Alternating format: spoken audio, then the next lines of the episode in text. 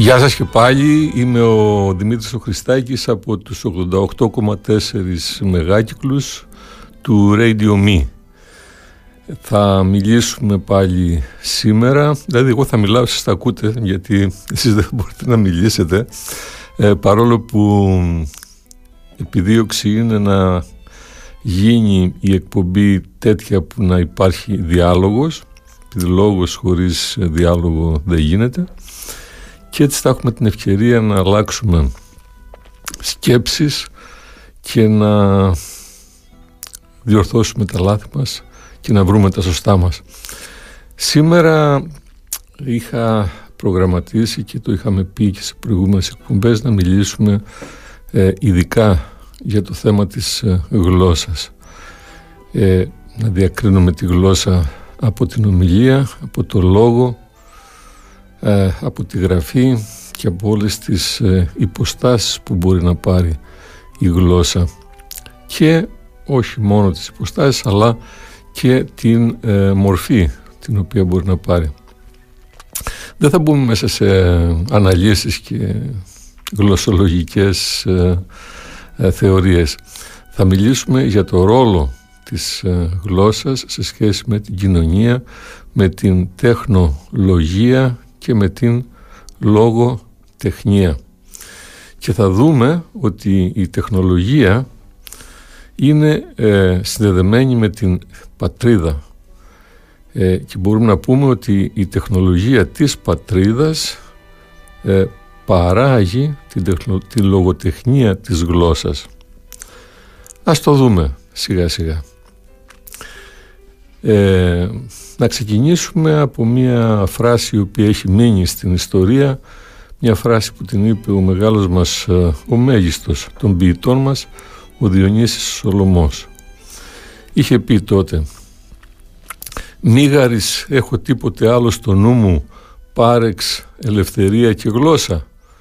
Έχω λέει τίποτε άλλο στο μυαλό μου, στο νου μου, εκτός από την ελευθερία και τη γλώσσα» ο ποιητής αυτός, ο μεγάλος ποιητής που δίκαια διάλεξαν αυτοί που, τη διάλε, που διάλεξαν τους στίχους του τους τα, τα πρώτα δύο τετράστιχα για να το τα κάνουν εθνικό ύμνο της ε, Ελλάδας ε, ο ποιητής αυτός ε, ανοίγαγε όλη του την υπόσταση, όλη του την ύπαρξη σε δύο βασικές έννοιες. Αυτές τον απασχολούσαν. Η ελευθερία και η γλώσσα. Ας τις δούμε σαν λέξεις μία-μία. Η ελευθερία είναι μια πανάρχη λέξη. Είναι μια λέξη η οποία γεννήθηκε κατά πάσα πιθανότητα στους σπήλιους της Κρήτης. Εκεί λατρεύανε οι κριτικοί πριν από 3.000 και περισσότερα ίσως χρόνια χάνεται στο βάθος της προϊστορίας η λατρεία την οσάλου της γονιμότητας η λατρεία της γένας. Ήταν μια λατρεία με επίκεντρο τη γυναίκα που γεννά. Η θεότητα στην οποία ανάγανε τότε την γένα των παιδιών λεγότανε ηλιθία ε, η ορθογραφία της λέξης ε, όπως την γράψανε αργότερα είναι λίγο περίεργη. Μπορείτε να τη βρείτε στα λεξικά. Να μην την ε, λέω τώρα. Ε, αυτή όμως η ηλιθία ε, αν την προφέρω και καλά γέννησε την ελευθό την ελευθό. Η ηλιθία γέννησε την ελευθό που ήταν η θεά της έλευσης του τέκνου. Του τέκνου. Αλλά όχι μόνο του τέκνου αλλά και του τεκνήματος. Γιατί τα τέκνα από τότε που ούτε πολλά ρουχαλάκια δεν είχαν ούτε πολλά μπιμπερά τα λοιπά τα τέκνα κατευθείαν μετά τη γέννα τους προξενούσαν την ανάγκη της κατασκευής ορισμένων πραγμάτων ορισμένων ε, προστατευτικών ε, υφασμάτων, ρούχων ε, και οτιδήποτε άλλο μπορούσε να φανταστεί τότε η μάνα και ο πατέρας για να ταΐσουν, να προστατέψουν, να ζεστάνουν, να γιατρέψουν το μωράκι τους.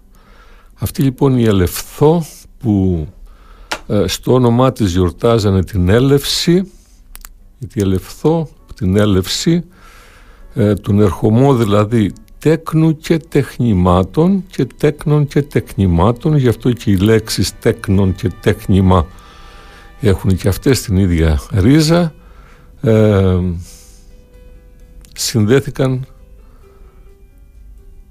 μεταξύ τους. Τέκνα λοιπόν τεχνήματα και έλευση ελευθό η οποία αργότερα η ελευθό της ελευθούς έγινε ελευθερία. Είναι λοιπόν η ελευθερία συνδεδεμένη ιστορικά και στην αλήθεια της ως λέξη είναι συνδεδεμένη με τη γονιμότητα της πράξης και του σώματος του ανθρώπου. Με το σώματά μας γεννούμε παιδιά. Με τις πράξεις μας γεννούμε τεχνήματα. Είναι αδιανόητο να υπάρξει άνθρωπος χωρίς να έχει γεννηθεί, αλλά ούτε και χωρίς να έχει πάνω του τεχνήματα. Είναι αδιανόητο να δεις άνθρωπο σήμερα ολόγυμνο να περπατάει στους δρόμους, ούτε και βουβό άνθρωπο που να μην μπορεί με οποιονδήποτε τρόπο να εκφράσει αυτό που σκέφτεται, αυτό που θέλει και αυτό που αρνείται. Η γλώσσα λοιπόν, η γλώσσα που είναι και αυτή ένα τέχνημα ε, με την ελευθερία του Σολομού ε, που είναι η έλευση τέκνων και τεχνημάτων ε, πηγαίνανε μαζί στο μυαλό, στο νου του Σολομού. Έτσι έγινε και οι Έλληνες απέκτησαν μια οντότητα η οποία μοιάζει με την οντότητα του ελεύθερου κράτους. Θα δούμε ότι, τι να δούμε, το έχουμε δει, το ξέρουμε πάρα πολύ καλά όλοι μας, ότι τέτοιο κράτος ουδέποτε συνεπήχθη στο χώρο αυτό των Βαλκανίων στην νότια, στο νότιο άκρο της Βαλκανικής Χερσονήσου ε, και ο αγώνας συνεχίζεται από τον καιρό που ο α, Σολομός μίλησε έτσι. Ε, ας κάνουμε όμως ένα μικρό διαλυματάκι να ακούσουμε ένα πρώτο τραγούδι, να κάνουμε ένα μουσικό διάλειμμα και επανερχόμαστε και πάλι σε λίγο μαζί.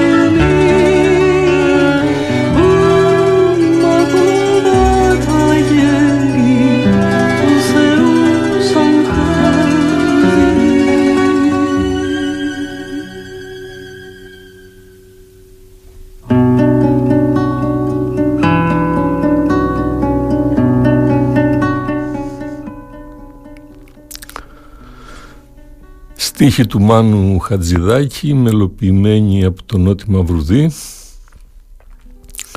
και τραγουδισμένη από την ε, Αρλέτα. Οι στίχοι αυτοί ε, μας μπάζουν με την ιδιοφυΐα του μεγάλου Μάνου Χατζηδάκη μέσα στο νόημα της γλώσσας αυτοί οι τρεις ε, στίχοι θα μπορούσε να μιλάει κανείς ώρες ε, με τις σκέψεις που προξενούν αυτοί, αυτοί οι στίχοι. Και ο Νότης ο Μαυρουδής ε, με τη μελωδία που έβαλε σε αυτούς τους στίχους μπορεί να πει ακόμη περισσότερα όσο για την Αρλέτα. Αυτή γράφει την ιστορία της Κρίση την είπαν τη στιγμή σαν εκοιμεί της πλάι μου με χάρη.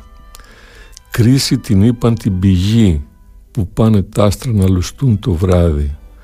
Κρίση την είπαν την ορμή που φτιάχνει αγάπη μέσα στο λιβάδι. Και η αναπνοή σου γίνεται στιγμή που μ' ακουμπάει τα γέρη του Θεού σαν χάδι. Τώρα, τι να πω. Αν ε, ρωτήσεις κάποιον σήμερα τι σημαίνει κρίση, το μυαλό του θα πάει κατευθείαν σε οικονομικές, ε, οικονομικά προβλήματα, κοινωνικές κρίσεις και ό,τι άλλο μπορεί να σημαίνει η λέξη κρίση η οποία μεταφρασμένη σε περισσότερες γλώσσες. Μια μέρα έτσι για πλάκα καθόμουν και έπαιζα με το Google το, το μεταφραστήρι του Google και στις περισσότερες γλώσσες τις ευρωπαϊκές και τις γύρω από την ε, Ελλάδα, των γύρω από την Ελλάδα χωρών, ε, η λέξη είναι κρίση. Crisis, κρίση, κτλ. κτλ. Η λέξη αυτή που σήμερα σημαίνει κάτι άσχημο, σημαίνει μια πτώση, μια κοινωνική κρίση, μια οικονομική κρίση, στο στόμα του Μάνου του Χατζηδάκη και στο τραγούδι που ακούσαμε σημαίνει κάτι εντελώς διαφορετικό. Πώς λειτουργούν οι λέξεις; Είναι δυνατόν, είναι δυνατόν μία λέξη, η κρίση που λέει αυτά που ακούσαμε προηγούμενα από τους τρεις μεγάλους; Είναι δυνατόν αυτή η λέξη να σημαίνει αυτά τα πράγματα; Τι νόημα έχουν οι λέξεις; Πώς μπορούμε να κατανοήσουμε να συνεννοηθούμε μεταξύ μας αν κάποιος λέει μια λέξη και ο άλλος καταλαβαίνει τελείως διαφορετικά πράγματα. Οι λέξεις είναι σαν το μαχαίρι. Με το ίδιο μαχαίρι μπορείς να κόψεις το φρούτο σου, μπορείς να καθαρίσεις πατάτες σου, αλλά μπορείς και να σκοτώσεις άνθρωπο. Οι λέξεις χρησιμοποιούνται, είναι εργαλεία και θέλουν γνώση, θέλουν ήθος, θέλουν ανθρώπινη κοινωνία για να μπορέσουν να λειτουργήσουν. Να δούμε αυτές τις δύο λέξεις. Κοινωνία και λειτουργία. Αν ε, ανοίξουμε το, τη Wikipedia, την πιο κοινή, την πιο προσβάσιμη σε όλους, εγκυκλοπαίδεια. Θα διαβάσουμε επιλέξει τα εξής.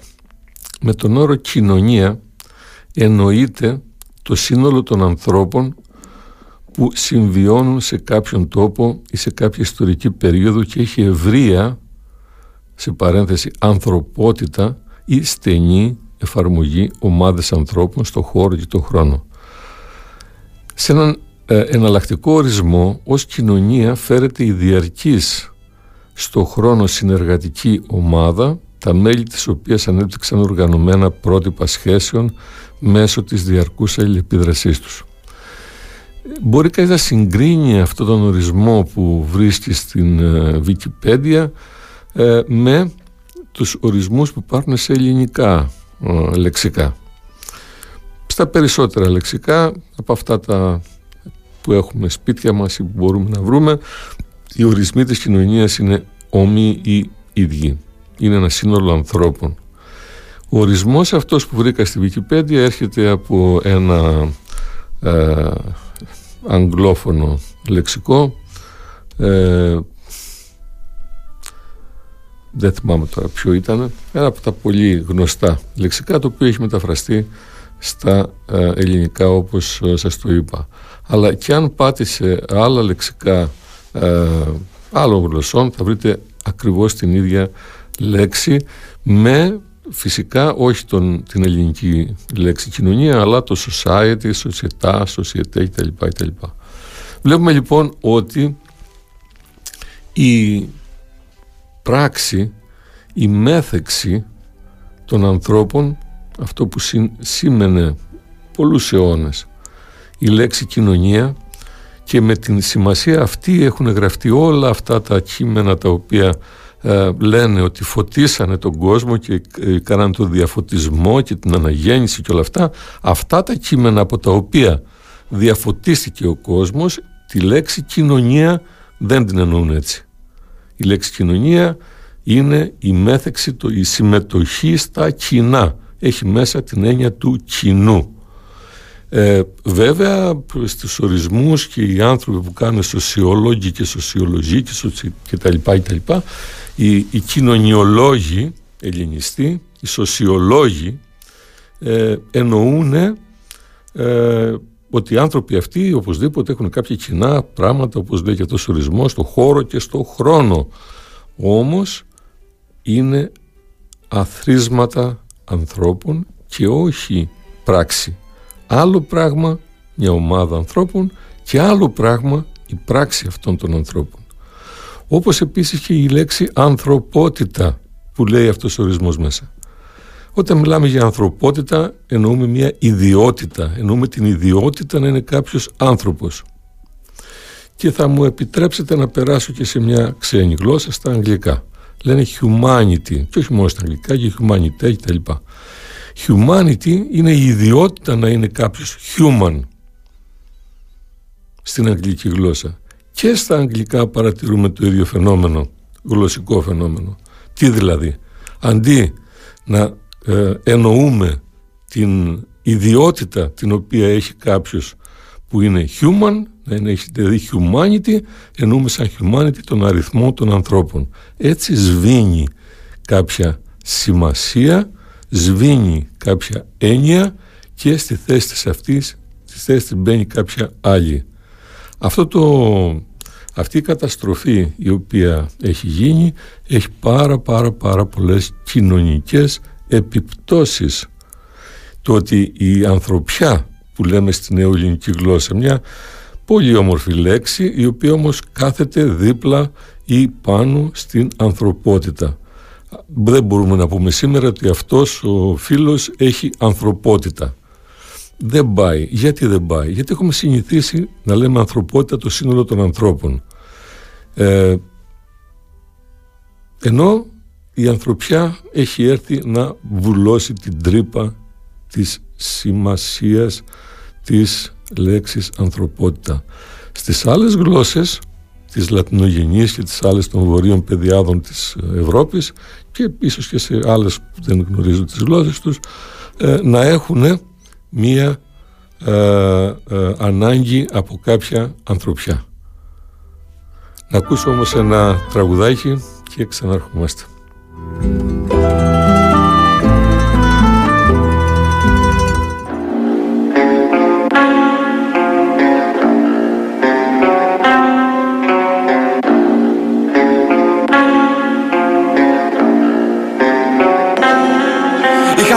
Γίνανε τρεις. Τρεις γίναν πέντε και πέντε τριάντα. Και έναν που μου είπε πως ήρθε κρυμμένος σε μια ανταλίκα Τουρκία Ελλάδα. Δεν έχω φίλους που μισούν ξένους. Γιατί έχω φίλους ξενιτεμένους.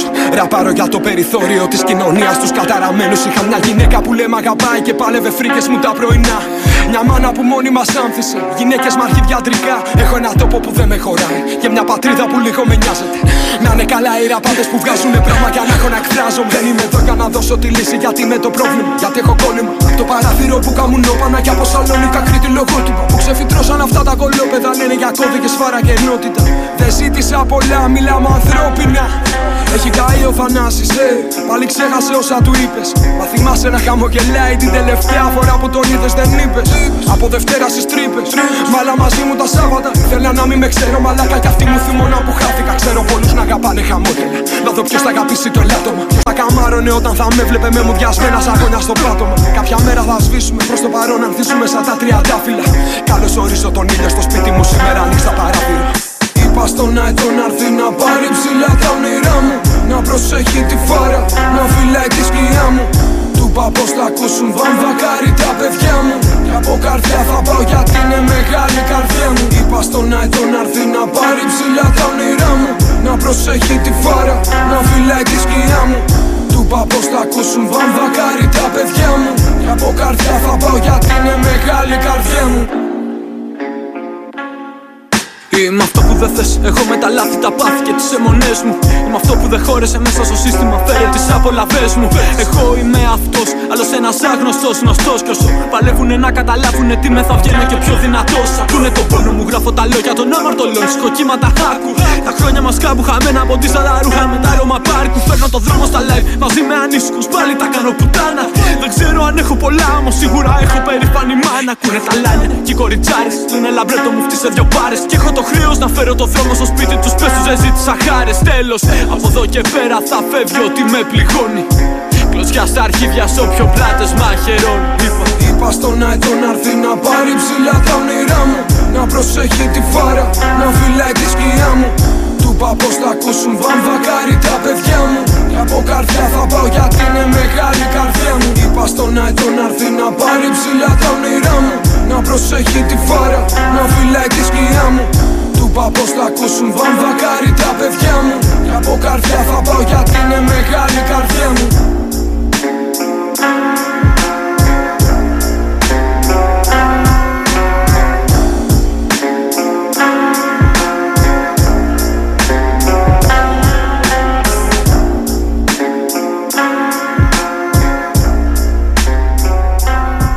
Radio Me 88,4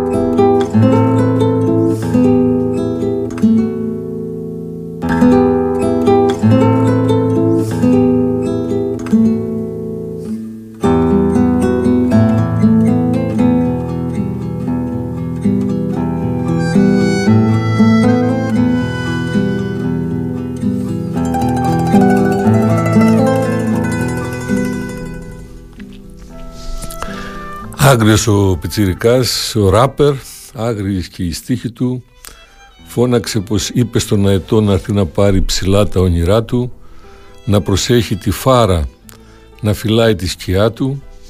Του είπε πως θα ακούσουν βαρβα, βαμβακάρι τα παιδιά του. Σίγουρα δεν πρόλαβε το βαμβακάρι να τον ζήσει άκουσε τραγούδια και ονειρεύεται και τα παιδιά του να τον ακούνε. Και από καρδιά λέει θα πάει γιατί είναι μεγάλη η καρδιά του οι νέοι άνθρωποι σήμερα μαθαίνουν, μαθαίνουν και ακούνε, έχουν ανοιχτά τα αυτιά τους. Τι ακούνε όμως, τι ακούνε; Ό,τι ακούσουνε το καταλαβαίνουνε, το νιώθουνε, δεν το κατανοούν και δυσκολεύονται πολύ να, τα, να το κατανοήσουν. Γιατί δυσκολεύονται να το κατανοήσουν; Γιατί βασική ε, να το πω αρχή, βασική μέθοδος, βασική συνήθεια των παιδαγωγών τους σήμερα είναι η ε, πρόσθεση γνώσης ε, στην ε, συνείδηση των παιδιών και όχι η αύξηση της κρίσης αυτά που μας έλεγε δηλαδή η Ατλέτα πριν από λίγο.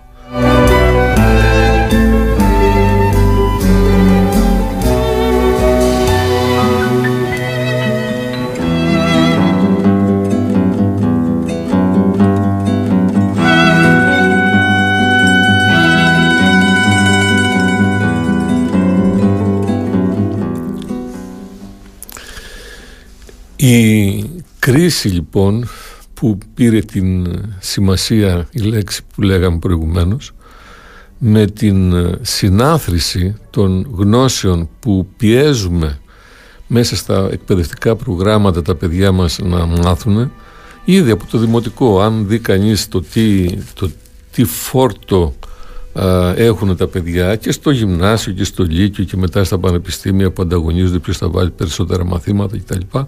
Όλοι, και μάλιστα μαθήματα τα οποία είναι ασύνδετα, ασύνδετα μεταξύ τους όλη αυτή η συνάθρηση των πραγμάτων έρχεται σε αντίθεση με βασικούς νόμους που ο καθένας γνωρίζει και κανείς δεν διαμαρτύρεται.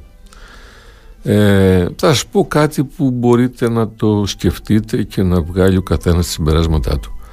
Ε, πάμε στο γυμνάσιο, στο λύκειο μαθαίνουμε 10-15 μαθήματα την κάθε ε, χρονιά και στο τέλος παίρνουμε έναν έλεγχο που λέει ξέρω εγώ μαθηματικά, φυσική, χημεία κτλ. Με ένα νούμερο δίπλα, ένα βαθμό από το 0 μέχρι το 20 και στο τέλος βγάζουμε έναν ε, αριθμητικό μέσον όρο.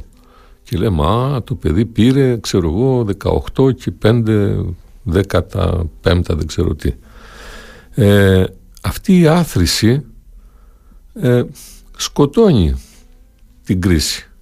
Γιατί τη σκοτώνει την κρίση; Γιατί δεν μπορείς να προσθέτεις ε, διαφορετικά πράγματα μεταξύ τους. Δεν μπορείς να προσθέτεις την ε, επίδοση που έχει ένα παιδί στην ε, γυμναστική με την επίδοση που έχει στην ε, ξέρω εγώ, θεολογία, στα θρησκευτικά ή ξέρω εγώ στην ιστορία.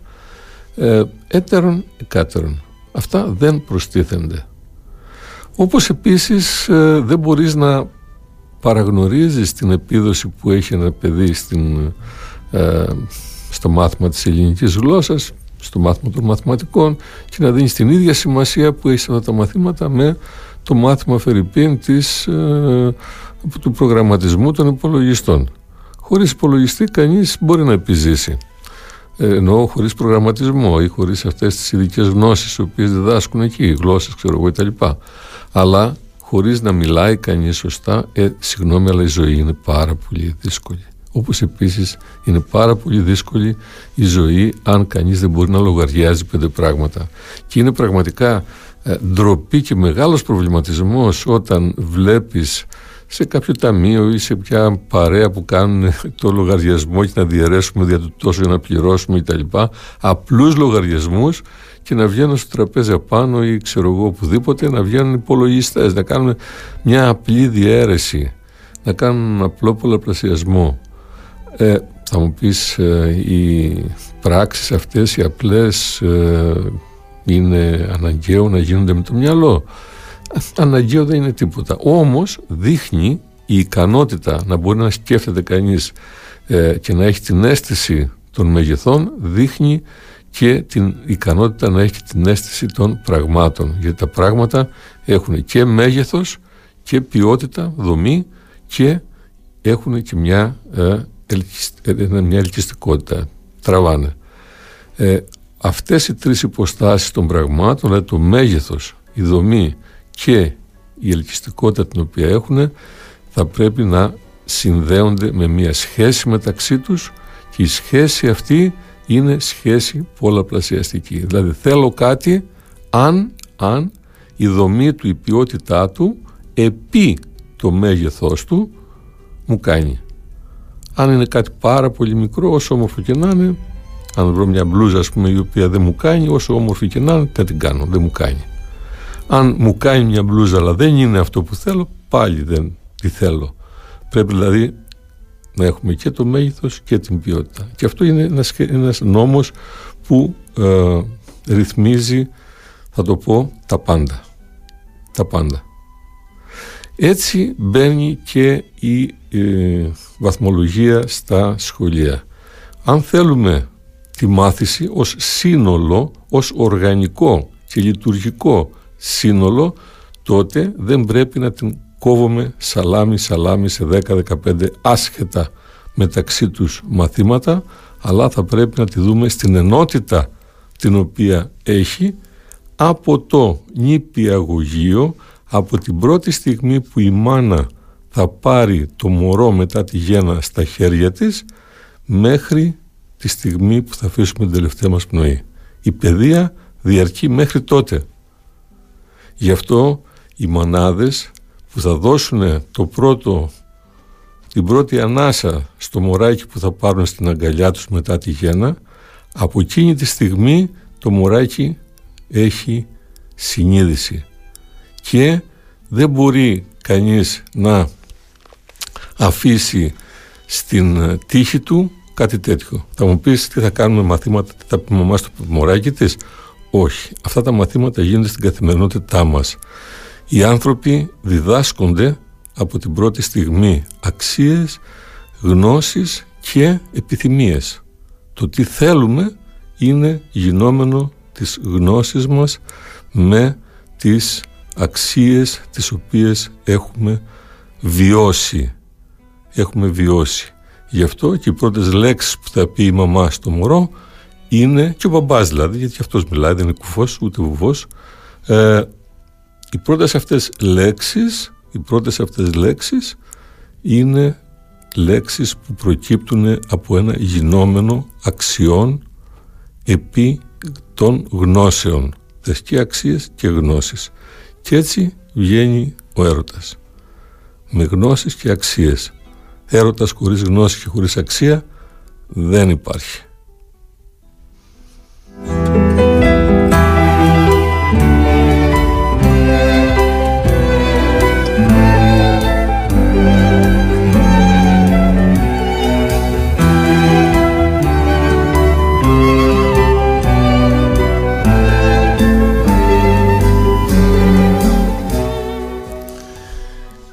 Και θα μου πείτε πώς καταλήξαμε στον έρωτα. Μα χωρίς έρωτα μάθηση δεν υπάρχει. Δεν μπορεί κανείς να μάθει αν δεν μεθύσει.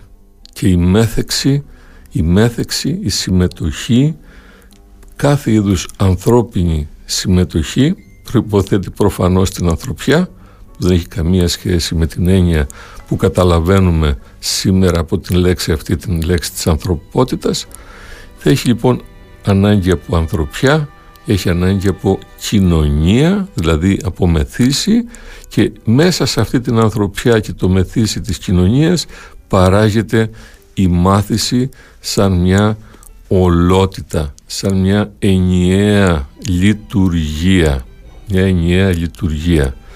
Και ήρθαμε στη λέξη λειτουργία. Το πρώτο συνθετικό της λέξης λειτουργία γιατί είναι σύνθετη με δύο λέξεις. Το πρώτο συνθετικό της λέξης είναι το λας λατούς, δηλαδή η γη και ο λαός. Είναι δηλαδή το χώμα που πατάμε, ε, θυμηθείτε το λατομείο, έτσι, λας, λατούς, είναι το δεύτερο συνθετικό της λέξης ελάς. Η ελάς, το πρώτο συνθετικό είναι το hell, hell, ήλ, ήλιος, και το δεύτερο είναι το λας λατούς, δηλαδή είναι η γη του ήλιου. Αυτό σημαίνει η λέξη Ελλάς. Η λειτουργία είναι η κατεργασία του λαού ή του χώματος. Είναι η καλλιέργεια. Είναι λοιπόν η λειτουργία έχει σχέση με την καλλιέργεια.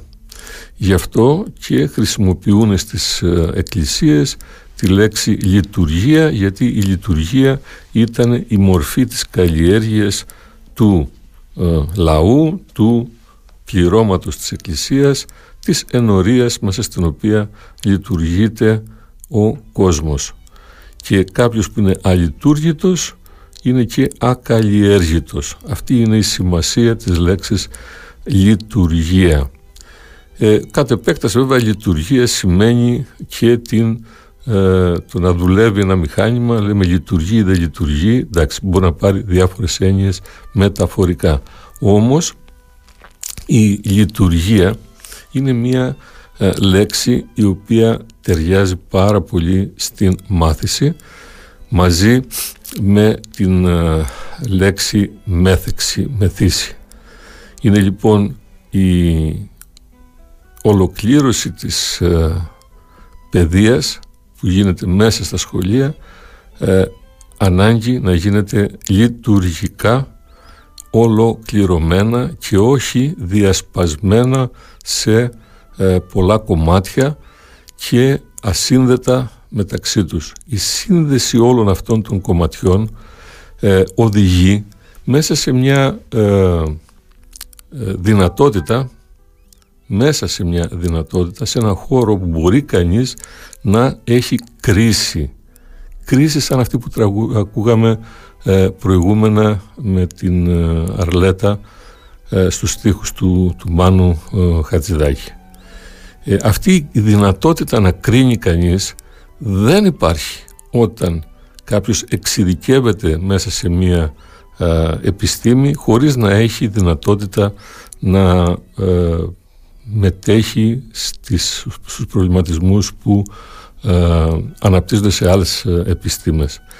Είναι πάρα πολύ χαρακτηριστικό σήμερα να βλέπει κανείς ανθρώπους οι οποίοι ε, έχουν προσφέρει πάρα πολλά μέσα σε μια, στα όρια μιας ε, επιστήμης, ερευνητές οι οποίοι να έχουν εκατοντάδες ε, δημοσιεύσεις ε, σε έγκριτα, έγκριτα έτσι, έγκριτα ε, περιοδικά, να έχουν χιλιάδες αναφορές στις εργασίες τους και όταν κληθούν να πάρουν μια απόφαση ε, για ένα κοινωνικό θέμα, ε, προσέξτε, κυριολεκτό, να πάρουν απόφαση για κοινωνικό θέμα, όπως για παράδειγμα να εκλέξουν ποιοι θα κυβερνήσουν ένα τόπο, έτσι, ε, όπως ε, στις επικείμενες ε, εκλογές. Οι άνθρωποι αυτοί με τις εκατοντάδες και τις χιλιάδες δημοσιεύσεις και αναφορές κτλ. κτλ ε, αδυνατούν να πούνε μια γνώμη ή, ή λένε ε, πράγματα τα οποία και ο πιο απλός άνθρωπος που δεν έχει καμία δημοσίευση πουθενά ε, να γελάει. Αυτή η μονομέρεια, αυτή η ε, έλλειψη σφαιρικής εικόνας των πραγμάτων ήταν πάρα πολύ χαρακτηριστικό και σε παλιότερες εποχές. Μπορούμε να δούμε το τι συνέβη στον ελληνισμό όταν στα τέλη στα τελευταία χρόνια της ε, ρωμαϊκής ε, αυτοκρατορίας ε, είχαν ε, αναπτυχθεί όλες αυτές οι πολυθεϊστικές αντιλήψεις. Είχε διασπαστεί ο κόσμος ο ένας πίστευε εδώ, ο άλλος πίστευε εκεί. Ήταν όλη αυτή η κοινωνία των ειδόλων όπου με αυτή την φοβερή ε, α συν ενώ ισία των ανθρώπων ε, δημιουργήθηκαν ε, ένα σωρό προβλήματα. Δημιουργήθηκε όλη αυτή η βαρβαρότητα που απεικονίστηκε στους χιλιάδες σταυρούς που σταυρώσανε τους δούλους που επαναστατήσανε με τον Σπάρτακο και σε όλους αυτούς τους ε, βιασμούς κάθε ε, κάλους και κάθε ε, αξίας και θα το πω κάθε ικανότητας κρίσης είχαν, που είχαν κληρονομήσει οι, οι Ρωμαίοι από τους Έλληνες. Ένας από αυτούς τους σταυρωμένους ήταν και ο Χριστός μας, ο οποίος σταυρώθηκε στο όνομα του πατέρα του, του λόγου που είπε αργότερα ο πρώτος του μαθητής ο Ιωάννης. Εν αρχή είναι ο λόγος και ο λόγος είναι προς τον Θεό και Θεός είναι ο λόγος. Αυτή η είδωλο λατρεία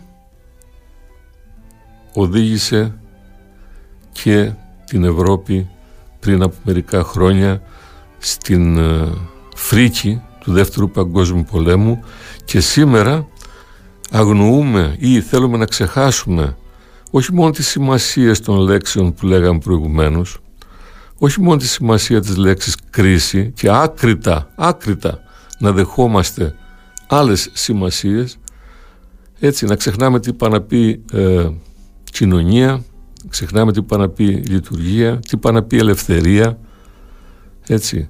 Και κάποιος Διονύσης Σολομός να φωνάζει από το παρελθόν να φωνάζει από το παρελθόν ε, τους στίχους που ε, έγραψε. Ε, να θυμόμαστε, να θυμόμαστε τι συνέβη στο Δεύτερο Παγκόσμιο Πόλεμο, τι συμβαίνει σήμερα στην Ουκρανία, να βλέπουμε τα σύμβολα που επικρατούν στους στρατούς οι οποίοι εμπλέκονται, να βλέπουμε τα σύμφωνα των ε, κρατών τα οποία συν, ε, έρχονται για να κατασκευάζουν όπλα, να δημιουργούν όλες αυτές τις ε, ε συμμαχίες οι οποίες ε, δημιουργούνται και να δούμε τη θέση τη δική μας, τη θέση των Ελλήνων μέσα σε όλη αυτή την κατάσταση η οποία εξελίσσεται με πολύ κακούς ιονούς.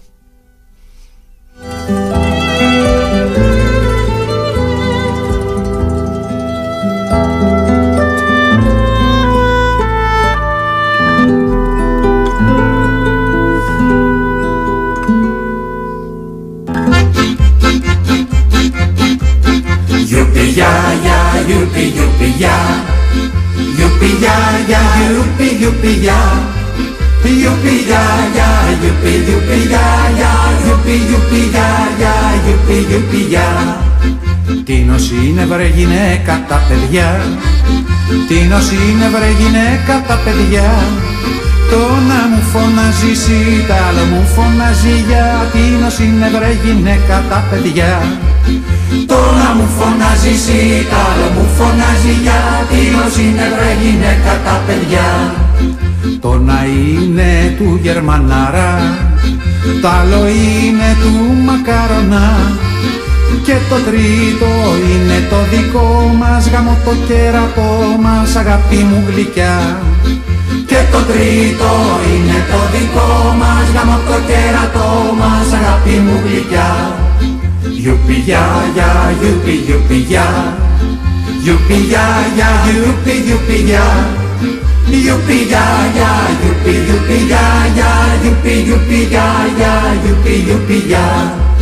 Τα κορίτσια που είχαν πρώτα Γερμανούς Τα κορίτσια που είχαν πρώτα Γερμανούς Τώρα έχουνε γλεζάκια με κοντά παντελονάκια και από πίσω ένα σύνταγμα Ινδούς Τώρα έχουνε γλεζάκια με κοντά παντελονάκια και από πίσω ένα σύνταγμα Ινδούς.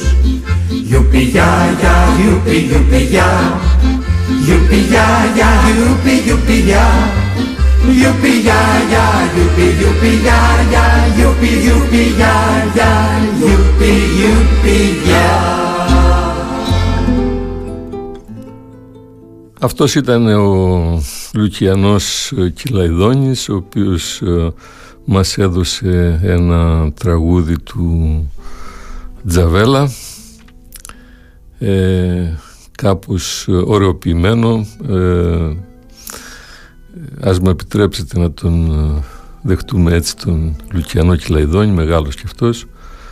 Ε, έστω και με γυαλοχαρτισμένα τα λόγια του ε, Τζαβέλα. Η αλήθεια δεν κρύβεται. Η Ελλάδα ε, δεν κρύβεται. Η Ελλάδα ε, δεν συνορεύει με κανένα. Η Ελλάδα δεν ξέρει τι σημαίνει σύνορο. Η Ελλάδα βρίσκεται μέσα στα σύνορα των ενιών μέσα στις οποίες έννοιες και, και αυτές, τις, αυτές τις έννοιες τις κάνει διακριτές. Τις ορίζει με μεγάλη ακρίβεια. Με όση ακρίβεια απαιτείται για να υπάρχει συνεννόηση. Συνεννόηση. Η ανάγκη της επιβίωσης απαιτεί την συνεννόηση. Λέμε μια ε, πάρα πολύ σημαντική λέξη στην ελληνική γλώσσα. Έλα να συνεννοηθούμε. Τι σημαίνει να συνεννοηθούμε; Να με νιώσεις και να σε νιώσω. Δεν είναι ένα understand, δεν είναι να κάτσουμε από κάτω από κανέναν. Το understanding είναι κάτι τελείως ξένο. Κάτι το οποίο δεν εκφράζει με τίποτα την συνεννόηση. Η κατανόηση είναι τελείως διαφορετική από την συνεννόηση. Και σήμερα αυτό που απαιτείται παγκόσμια είναι συνεννόηση. Συνεννόηση. Ε, φέρνω έτσι στο νου μου και μαζί μας μια μαρτυρία ενός ε, σημαντικού φιλόλογου ε, του Σαράντου του Καργάκου μακαρίτης πια με τίτλο ε, παρμένο από τον Όμηρο «Έσετε ήμαρ» θα έρθει λέει θα βγει ο ήλιος. Ήμαρ, ήμερος, ημέρα ε, είναι μια λέξη ομυρική. Τρεις χιλιάδες χρόνια η μέρα ξημερώνει και οι άνθρωποι γίνονται ήμεροι και ε, λέει λίγο πιο παλιά ο Καβάφης. Και πάντα μελαγχολικά τελείωνε η γιορτή τους. Γιατί θυμούνταν πως κι αυτοί ήσαν Έλληνες Ιταλιώτε έναν καιρό κι αυτοί. Και τώρα πως εξέπεσαν πως έγιναν να ζουν και να μιλούν βαρβαρικά βγαρμένοι όσοι φορά από τον ελληνισμό μιλάει για τους Ποσειδονιάτες Ποσειδόνιους κάπως έτσι τους λέγανε στα νότια της Ιταλίας στη Μάγνα Γκρέτσια στη Μεγάλη Ελλάδα της Νότιας Ιταλίας όπου γύρω στο 200 τόσο π.Χ. οι Έλληνες μετανάστες που είχαν χτίσει και οι πολιτείες που υπάρχουν ακόμα τα ερήπια ναών, δρόμων κτλ ε, κατελήφθησαν από τους Ρωμαίους έγινε μειχτός ο πληθυσμός μετά οι Έλληνες χάσανε την ε, γλώσσα τους. Παρόλα αυτά παρόλα αυτά ε, το έσετε ήμαρ του Όμηρου ε, λειτουργήσε και λειτουργήσε καλά γιατί ε, λειτουργήσε καλά. Τέλος πάντων μισά λειτουργήσε δεν λειτουργήσε καλά.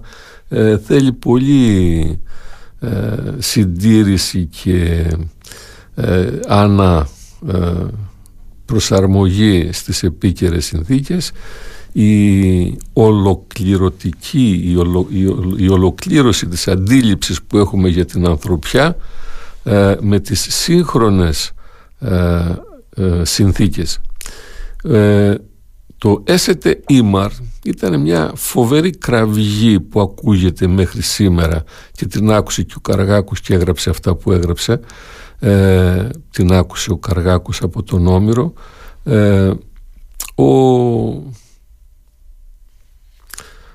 ο Αλεξανδρινός ο Καβάφης ήταν μικρότερο αναστήματος από τον Όμηρο δεν μπορούσε να φτάσει σε αυτή την ε, αισιοδοξία που είχε με το έσετε ήμαρ του Ομήρου το οποίο το λέει τέσσερις φορές μέσα στην, ε, ε, στα ποιηματά του, στα έπι του Όμηρος.